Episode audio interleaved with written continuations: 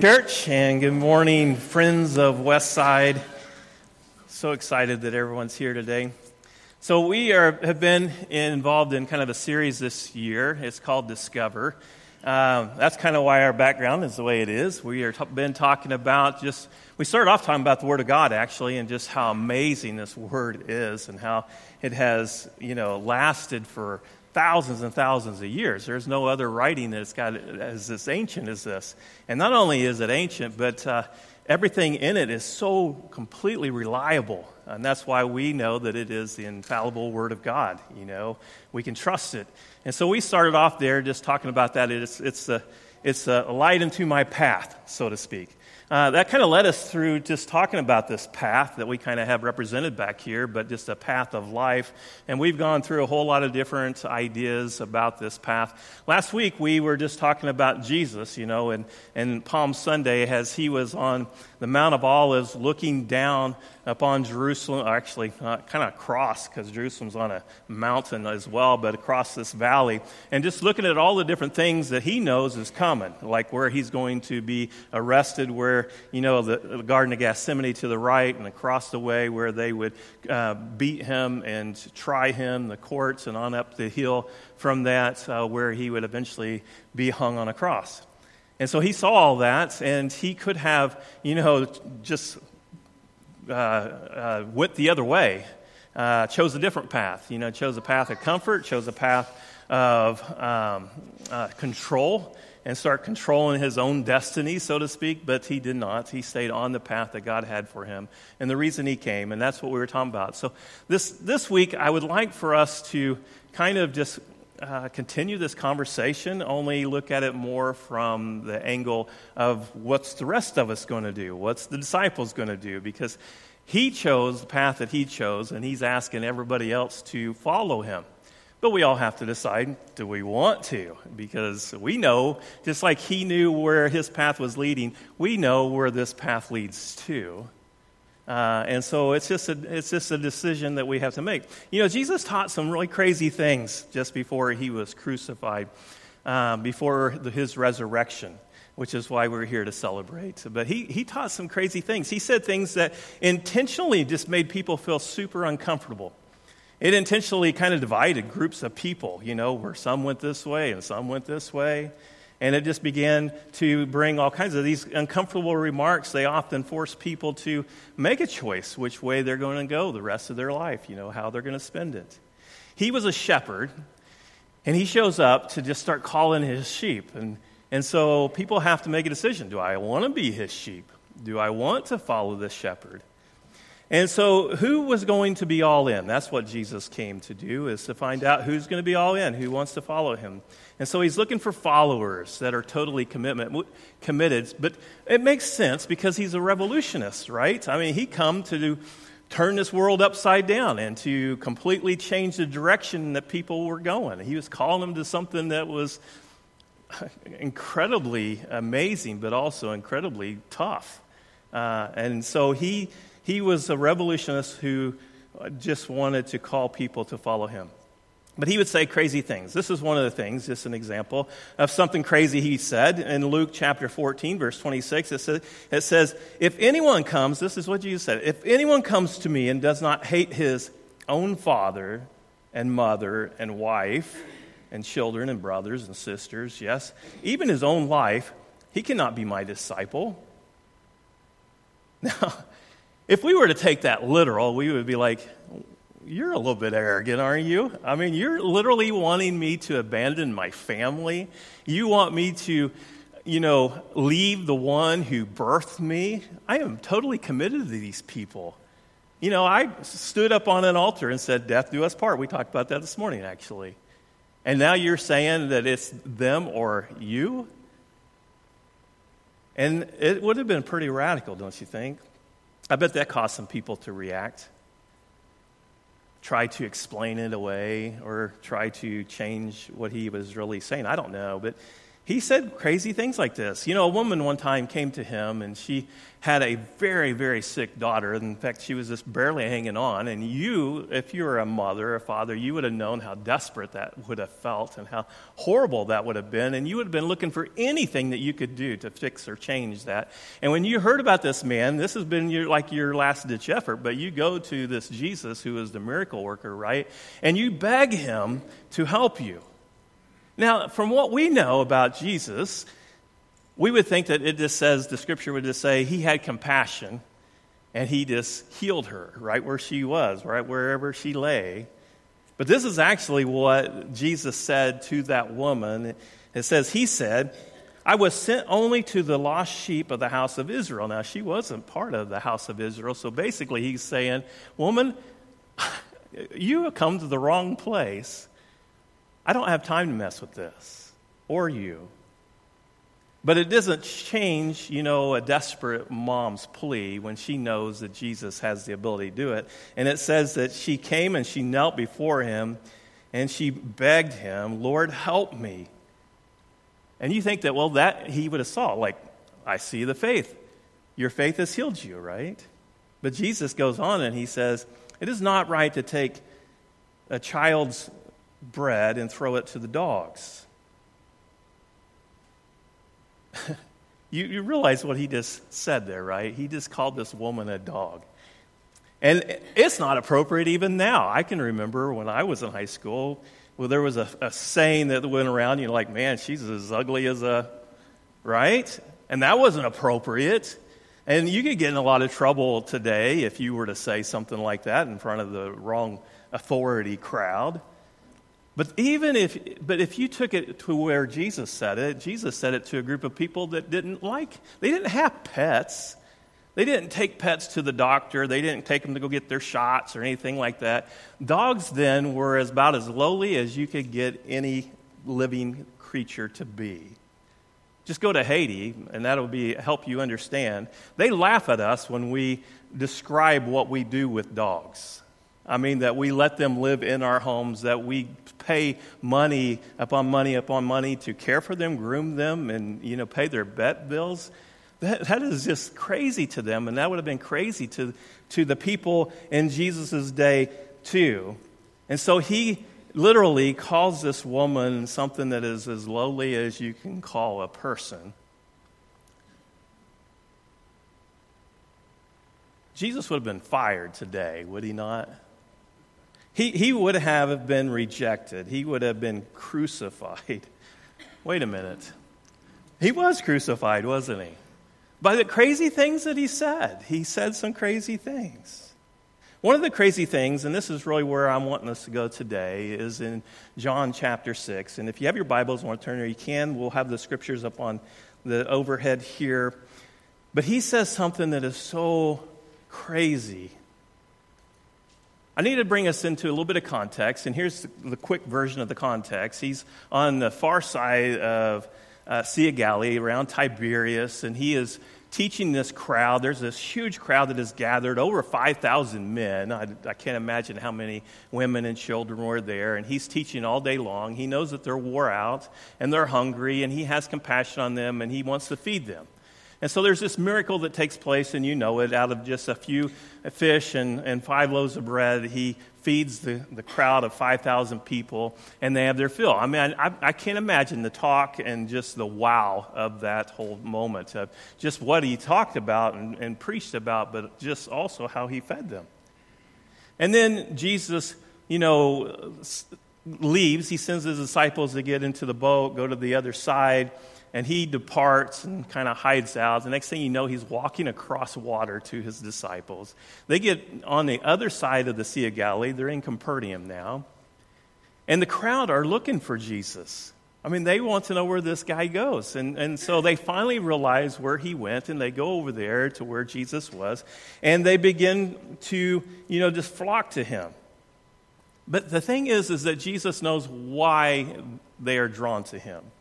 And it's not what he wants because it's not, they're misunderstanding what he's really after. And he knows what they're after, and it's not aligning well. And this is what he says to them when he, they find him. It says in John chapter 6, verse 26 Truly, truly, I say to you, you are seeking me not because you saw signs, in other words, because you know who I am and where I come from and where I'm heading, but because you ate your fill of the loaves. Do not work for food that, is, that will perish, but for the food that endures to eternal life, which the Son of Man will give you. For on him God the Father has set his seal. And he just knows that they're just after this worldly thing. You know, just they, they saw his signs and they realized how it's going to benefit them personally and physically, and they want all about that. So he begins to teach them about the bread of life, which is different than the bread of earth or the earthly bread, right? And he says something so crazy that it made people rethink about what they are really going to do with this Jesus. I want to read some of it to you in John chapter 6, verse 53.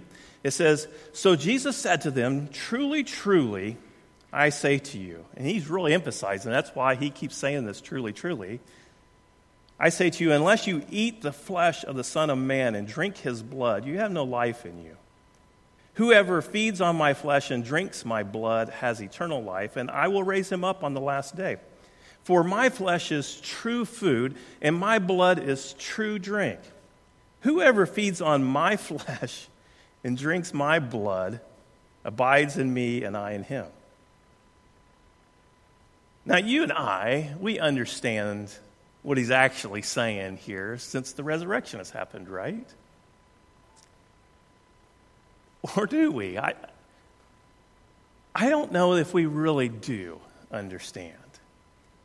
And I suppose that the reason I think God led me to this passage of Scripture for our resurrection passage, it's an odd place to be, is because I don't know if we truly understand, in light of the resurrection, looking back upon what Jesus says, that really could only be because of the resurrection. And I just want, I guess I just wanted to challenge you to think about what you think you might know. And I hope that you will see the connection that this has with the resurrection, because that's what we're here to celebrate. You see, when Jesus taught this concept, they would have thought, what? This guy's crazy. I mean, he wants, he's wanting to us to, he want, he's wanting to sacrifice himself, and then he's wanting us to eat him. And he's wanting us to drink his blood.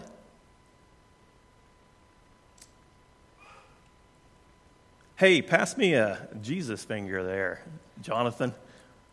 Dude, have you tried his toes? They are awesome. Jesus knew that this is what they were thinking. That's, I think that's what's kind of crazy too, or maybe cool. It depends on you know your your mentality. Is that he knew that this is what they were thinking, and he was okay with them thinking this way. He doesn't try to change their thinking, and it kind of makes you wonder, like, why?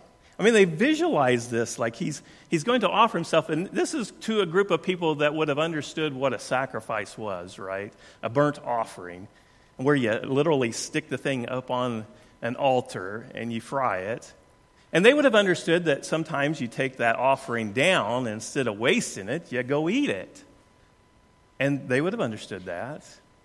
And Jesus is painting this picture in their head. Why would Jesus teach like this if this isn't really what he was literally meaning? Well, here's what I think, and that is because he was really wanting to get a reaction from them. He really wanted to put this in their head. He really meant it. That's kind of confusing, isn't it? Did he really mean it? Well, I think he did.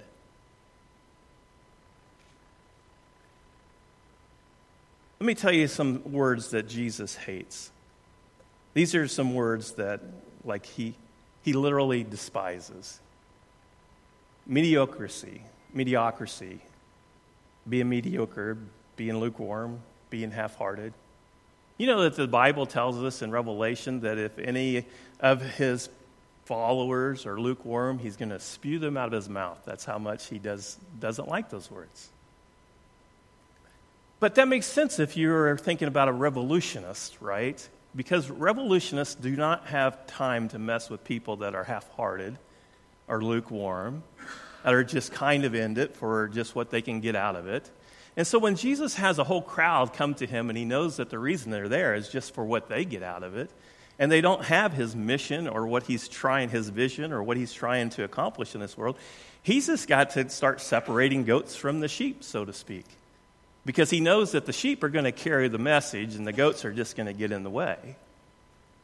And so it seems like that's what he's doing here. And he really was, by, you know, by what we know, he really was meaning it that he was going to be a sacrifice, that he was going to be an offering, that he was literally going to be on the cross. And he wasn't forced upon the cross, they didn't take him to the cross. He allowed them to take him to the cross. And there's a totally difference in that right there, isn't there? That it was Jesus' idea. And that he is the one who orchestrated that whole sacrifice thing in the first place. And as far as the blood and the eating of his body, guess what we're going to do here in just a little bit? It was all his idea, and he did mean it literal. You see, the commitment he is looking for would require the same thing, the way we carry it out today, as if we would have took him literal and they would have taken him literal because they would have had to really decide if do we really want to follow this guy with what he's asking us to do? Jesus knew that it would really be a divider, you know, of the crowd. And that probably he would thin the crowd so much that there wouldn't be hardly anybody left. That sure is a different mentality and approach for a preacher today, isn't it? I mean, the last thing a preacher wants to do today is thin the crowd. All we do is spend our time trying to figure out how to grow the crowd and get the crowd bigger. And here, Jesus, when he gets a big crowd, he just starts chasing them off. What kind of commitment would it take?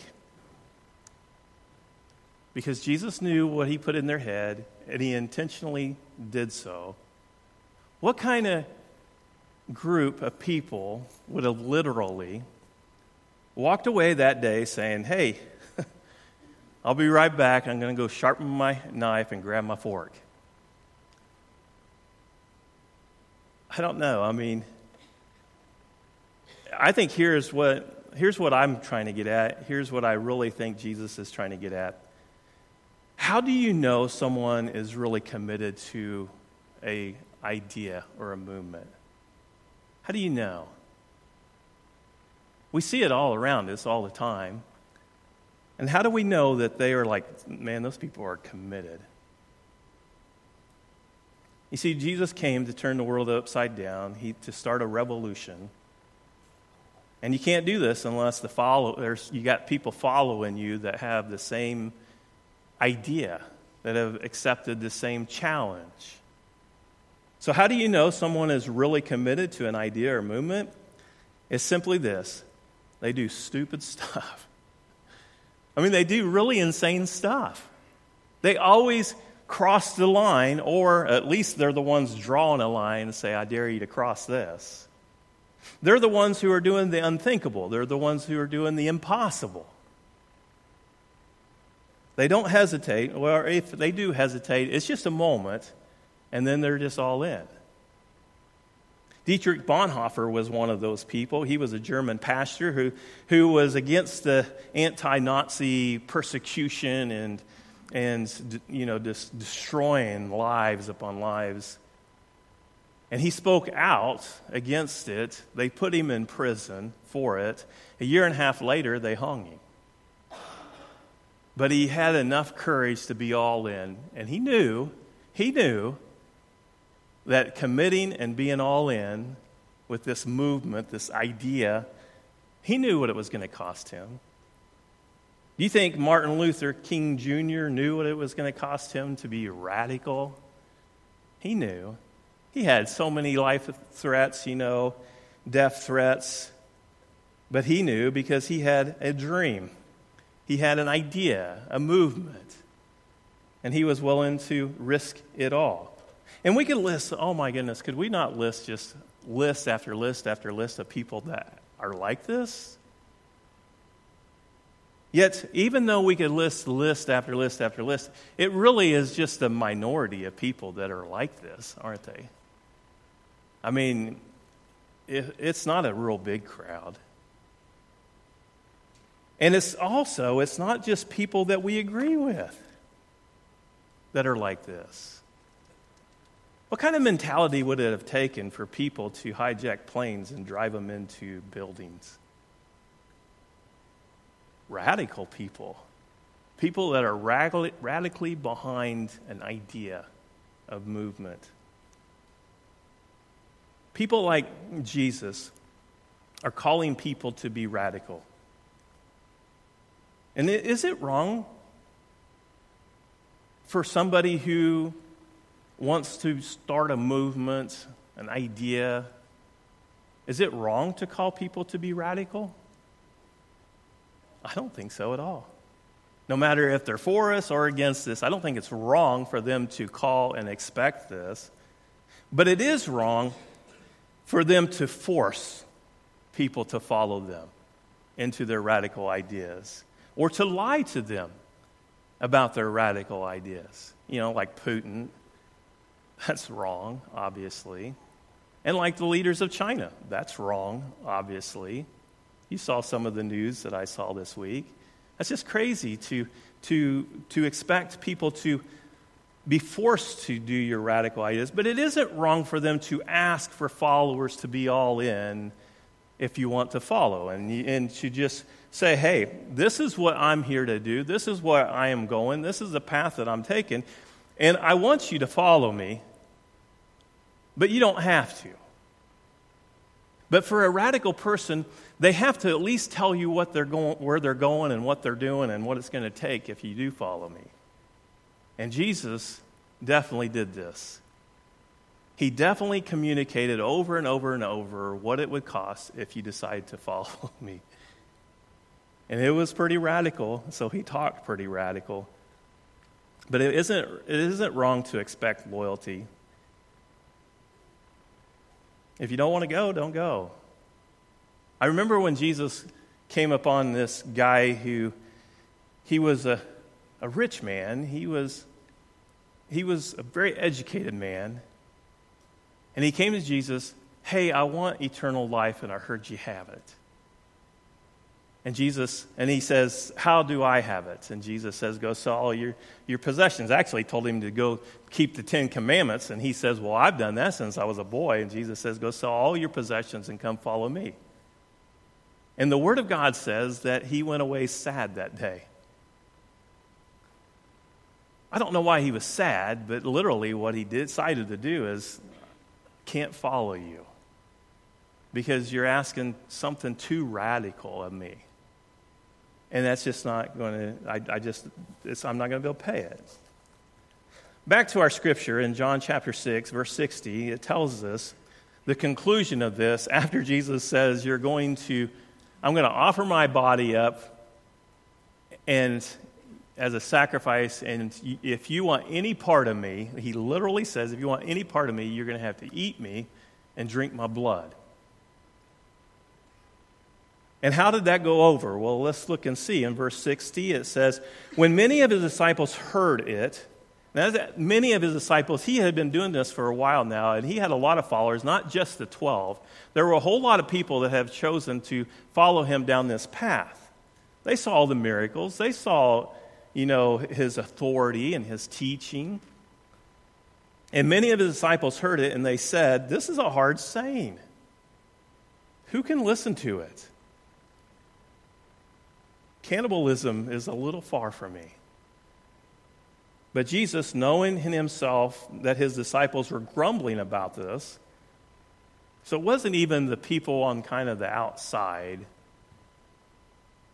that were grumbling. But they said to them,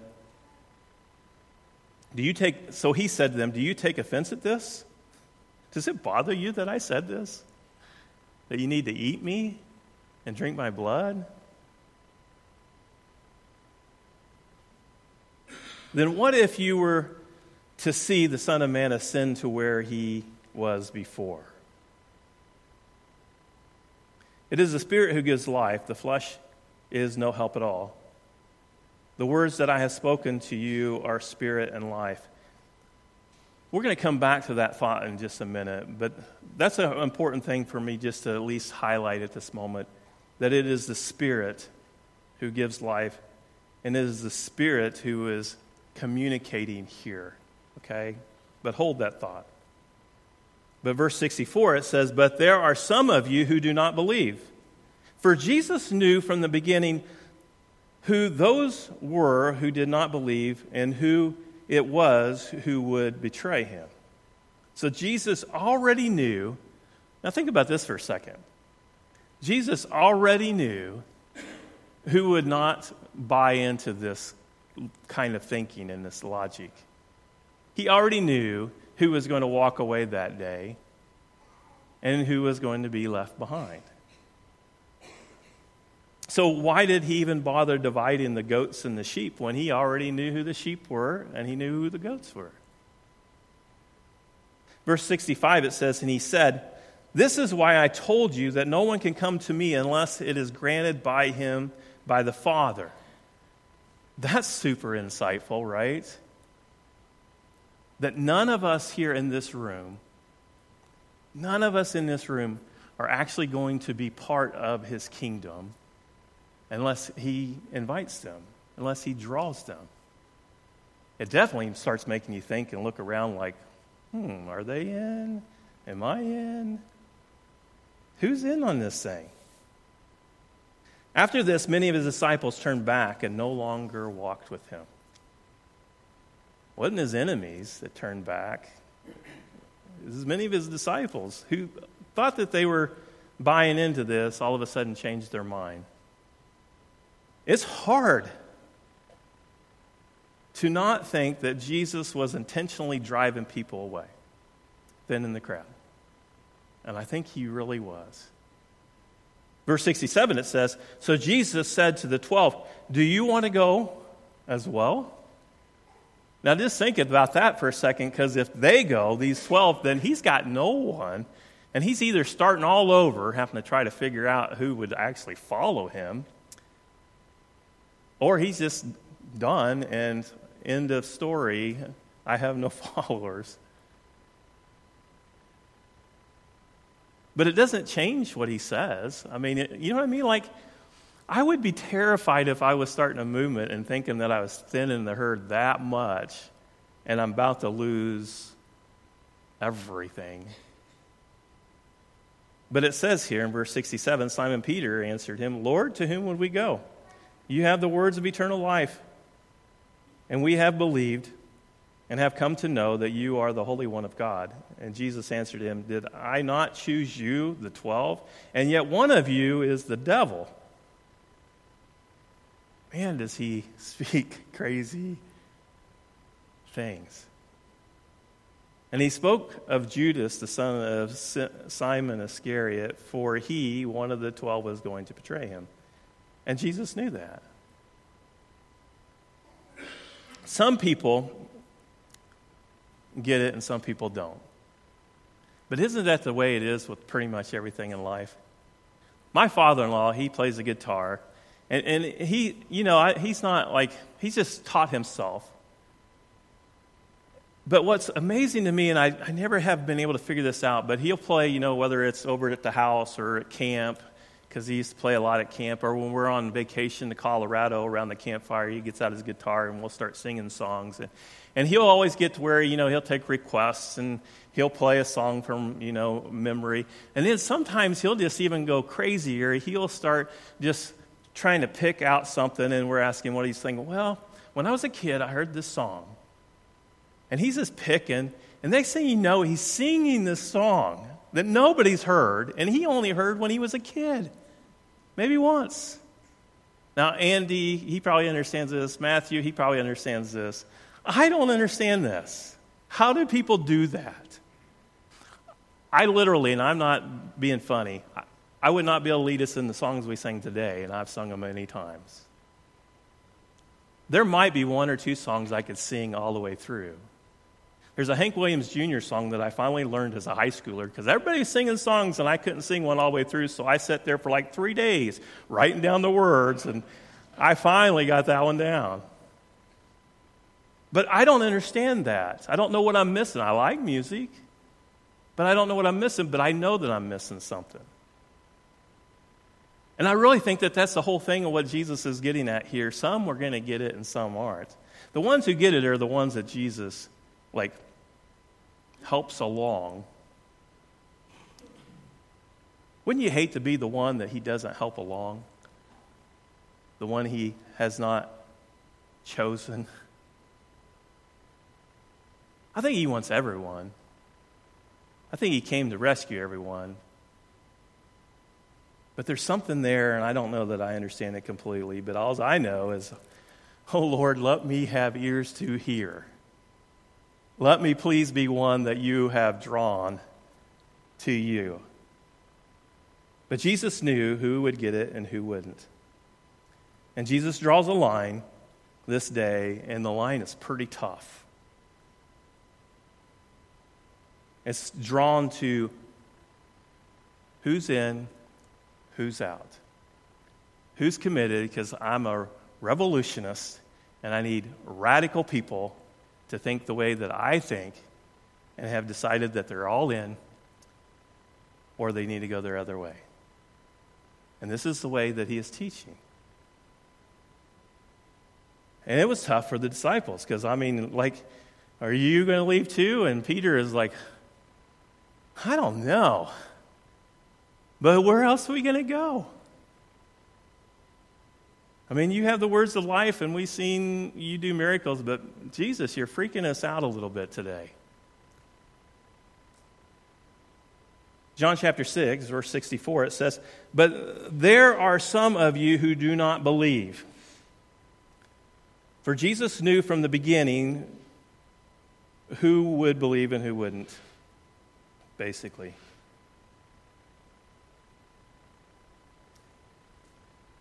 And this is why I told you that no one comes to the Father unless it is granted to him.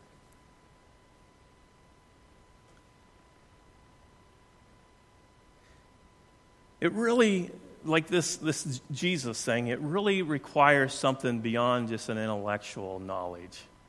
Because one of the things that we learn when we read the Bible is in James, he tells us, and this is a pretty radical thought too, but don't you know that even the demons believe and shudder. And what he's trying to help us understand is that you can believe in the Son of Man, you can believe that he is God's Son. That doesn't mean anything in and of itself. That's just an intellectual understanding that you know that he exists. But even Satan knows he exists. And it has to be something more than emotional, too. If all you're looking for is some kind of emotional high every time you come into a room, then are you following Jesus or are you just following an emotion or something? I don't know. I'm excited, by the way. I need to talk for myself for a second because I'm so busy here trying to, trying to talk for God. I'm excited about our attendance, by the way. This is, this is a good attendance for us. And I don't, I don't, you know, as a preacher, I want to be careful because I don't, I don't want to say anything that would not uh, go over okay. I know it doesn't sound like it today. It's not my fault. Okay? But I, I want to greet you warmly. I want to smile when I see you. I want you to feel an embrace by me. Because the last thing I would want to do is anything that I am to turn you away and not come to be a part of our fellowship. But for whatever reason, Jesus doesn't have that same feeling. It's like Jesus knows whom's in the room. And he already knows who is his and who is not. And he already knows how to draw the ones he wants, and he already knows how to scatter the ones that he doesn't. But that's because he knows, and I don't know. He already knows Judas, who's been following him around for about three years, give or take a day. He already knows that this is going to end poorly for him.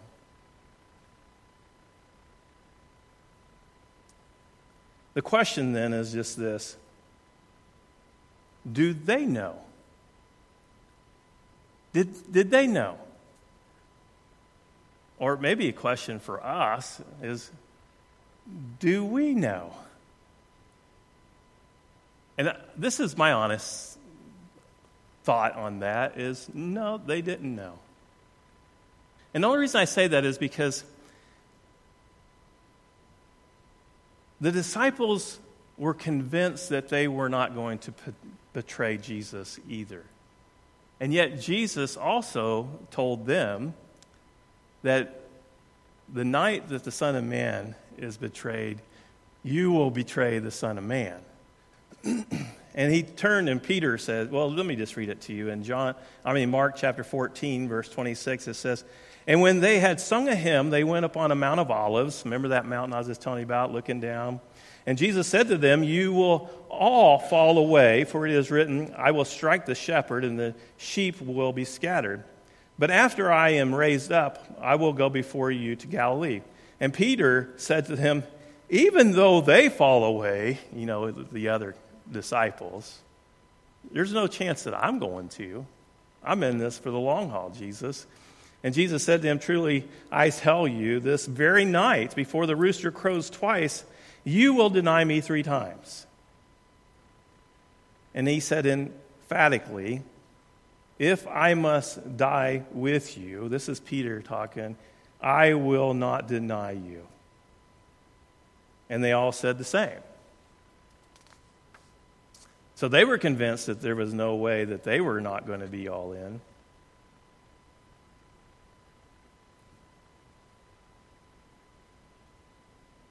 I surrendered my life to Jesus Christ when I was 21 years old.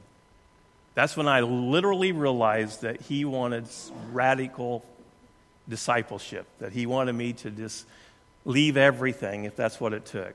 Leave my mom, my dad. I wasn't married yet, didn't have kids yet. But I understood that it was a radical decision, that there was no holding back. That means step away from friends if I need to step away from friends, step away from music if I need to step away from music, step away from sex if I need to step away. And actually, I had to do all of that. But I knew that that's what he wanted, that's what he was calling. And at 21, I did. I was all in. Now, what do I go do? I ended up at Ozark. You don't have to end up at Ozark to be all in, but that's where I ended up two months after I made that radical decision. And now I'm just praying, Lord, keep me. Do not let me slide. Do not let me fall away. Because I do know that you could make that decision and you could change your course or your path because it's just, yeah, this is too much. This is too radical. Why did the disciples fall away? It's not because they were not all in, because I truly believe that they were all in. Here's what I think that happened with the disciples they had their faith in a living person, a living, flesh living, earthly living person. And they were all in. This radical person that they found and doing miracles and doing all this thing, they were all in. But they had their own vision of what that all meant. You know, like they thought that that meant let's go to Jerusalem and take over. And that meant probably some of us were going to die by the sword because we were going to kill by the sword, but we were going to be revolutionists just like Jesus, following him to whatever he had in store. But when they get there, all of a sudden, this guy just kind of lays himself down, just kind of offers himself up. The reason we know this is because in the Garden of Gethsemane, when they came after him, they thought the time had come. One of them grabbed a sword, cut off the ear of this soldier. They thought the time had come. And Jesus is like, No, stop. puts the ear back on the guy's head, and just surrenders without any effort. Would that not have confused them? When all of a sudden they, they were just like, what is going on? Maybe he's going to break out. Maybe he's going to do something really big, big old miracle thing going to happen. Didn't happen. Next thing they know, they see this Jesus, this radical person that they were given their lives for, being hung on a cross, killed, tortured, spear through the side, taken down, put in a grave, all is done. And now they're all scared, and now they're all hiding, now they're all betraying, they're all confessing that they didn't know him because they were following an earthly person, a person with flesh and bones. But when he came back to life, this is the resurrection part, all of a sudden they realized that, ah, this is what he meant. It's not that the radical calling wasn't important still, but now it's all different. Now we are following not a fleshly person, now we're following an eternal person, an eternal God. And he's still calling for radical behavior. He's still calling for this. And so now the disciples are like intensely step it up a notch. Now they're boldly just proclaiming and they are just going everywhere, causing all kinds of trouble, not on purpose, but just what they are saying is causing, stirring up trouble, just like Jesus did. He wasn't trying to stir up trouble on purpose, he was just telling them the truth, and the truth was getting him in trouble. And now that's what they're doing too. And every one of them, eventually, besides one that we know of, were eventually killed in some way, either by the sword, crucifixion, or, or just terribly treated for what they believed. Why? Because they were radical revolutionists who were following a revolutionist. This is what Jesus is expecting. This is why he had this conversation with them in John chapter 6.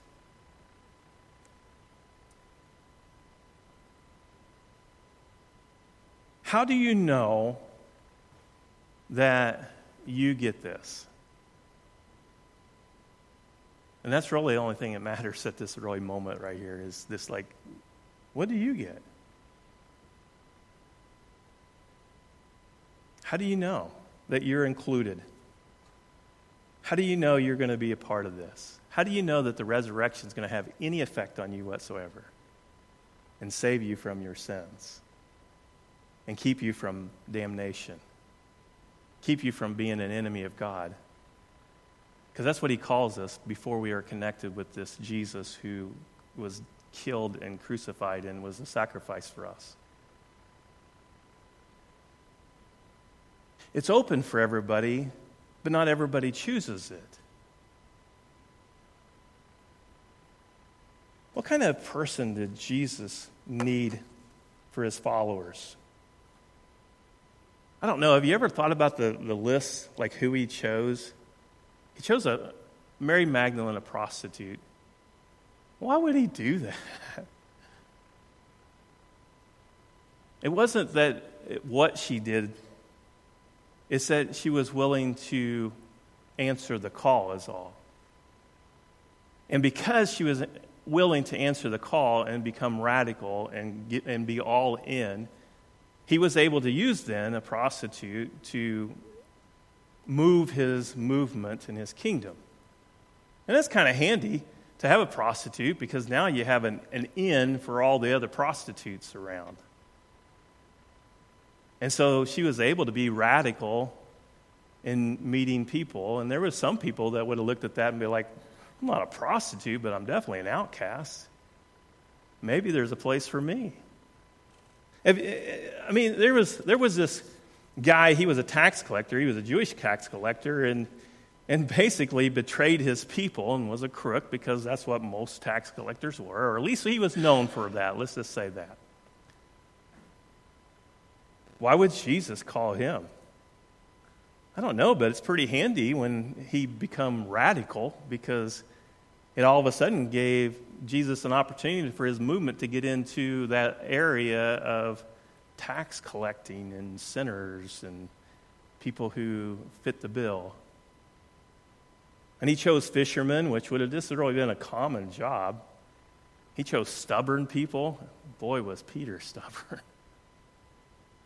And none of that would have mattered, and it wouldn't have got, helped Jesus in one bit unless they were radical.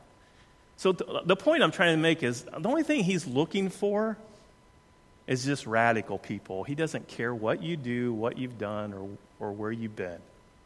The only thing he cares about is radical following, commitment. So you could be like the, the head of whoever you could be in charge of whatever. But that don't mean anything. It don't mean anything if you're the president of the United States and not radically following Jesus. It's not helping Jesus any. It's not helping the movement any. And Jesus doesn't have any use for that. He's offering it. He's offering people to come follow him. And those who follow him will end up being where he is. And where is he, by the way? Well, he's not dead. I'll tell you that. Let me just finish. Remember, we talked about the Spirit? I'm going to finish with this. I know we need to wrap this up. This is, this is probably the most important thing that I can share with you this morning, and I hope that you will listen for just a moment here. In Matthew chapter 12, verse 30, it says, Whoever is not with me is against me, and whoever does not gather with me scatters. Now, that's pretty important, but that's not near as important what I'm about to share with you. Either, either you're for him or you're against him, but if you're not gathering with him, if you're not trying to accomplish what he came to accomplish, then you're really not for him at all. You're just working against him and what he's trying to accomplish. But here's what's important it says, Therefore, I tell you, every sin and blasphemy will be forgiven people. But, in other words, you can be forgiven of anything. It doesn't matter what you've done. That's the whole idea of God's grace and salvation and his sacrifice. If you want to surrender your life to Jesus, he'll take care of all that. But what won't be forgiven is this but the blasphemy against the Holy Spirit will not be forgiven. And whoever speaks a word against the Son of Man, that'll be forgiven. You ever done that before? Spoke against Jesus? Aren't you glad that that's forgiven? I am. But whoever speaks against the Holy Spirit, that won't be forgiven, either in this age or the age to come. Well, what does that mean, Mike?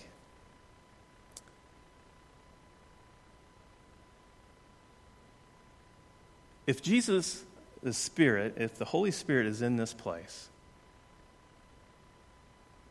then that Holy Spirit has just communicated something to you. Not me, the Holy Spirit. And if the Holy Spirit has communicated that Jesus is the Lord, the Son of God, the creator of the universe, and he came down to this earth, if this is what the Holy Spirit has conveyed to you, that he came down to this earth and he was a sacrifice for you. And he's offering you an opportunity to come follow him.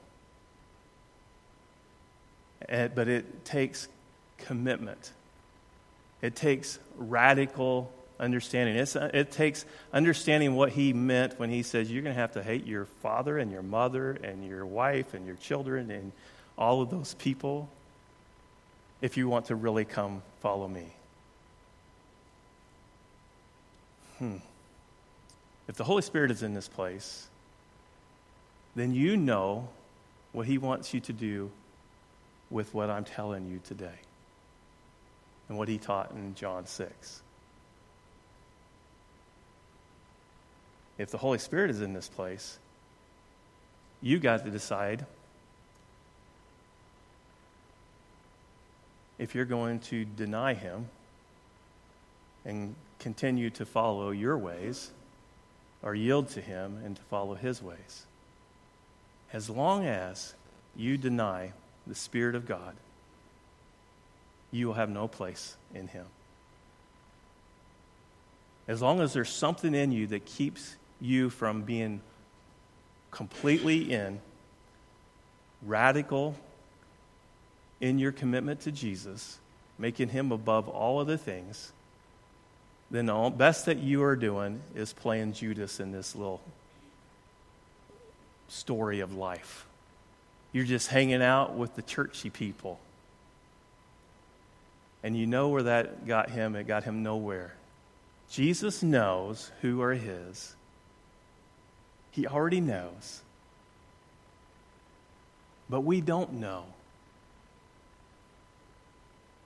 The best that we can do is surrender to him completely, not holding anything back. And that's what the resurrection gives us the ability to do because we know who He is. We know who He is. And the Holy Spirit is here. I believe He's here. And I believe He is convincing us right now who He is. I don't know how big a crowd we're going to have after this conversation. But it really is just an individual choice, isn't it? That's what it is.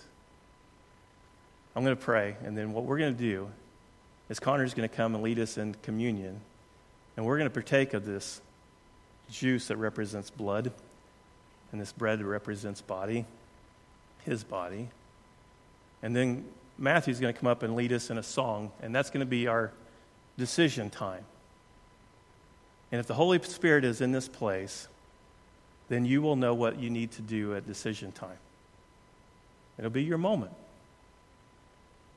Let's pray. Father God, we thank you so much for this day. This is the most incredible day that we have in the sense of remembrance of what you have done for mankind, what you have done for us. There is no other day that is like this day. Christmas is pretty awesome because it reminds us that Jesus came and how humbly he did come. But none of that would mean anything if it wasn't for this day, this day that we set aside to remember that He is all powerful, He is God in the flesh, that He conquered death. And because He conquered death, not only does it prove who He was, but it also shows us that we can truly live for something greater than ourselves. Father, I pray that you would call each and every person in this room. It's in Jesus' name we pray. Amen.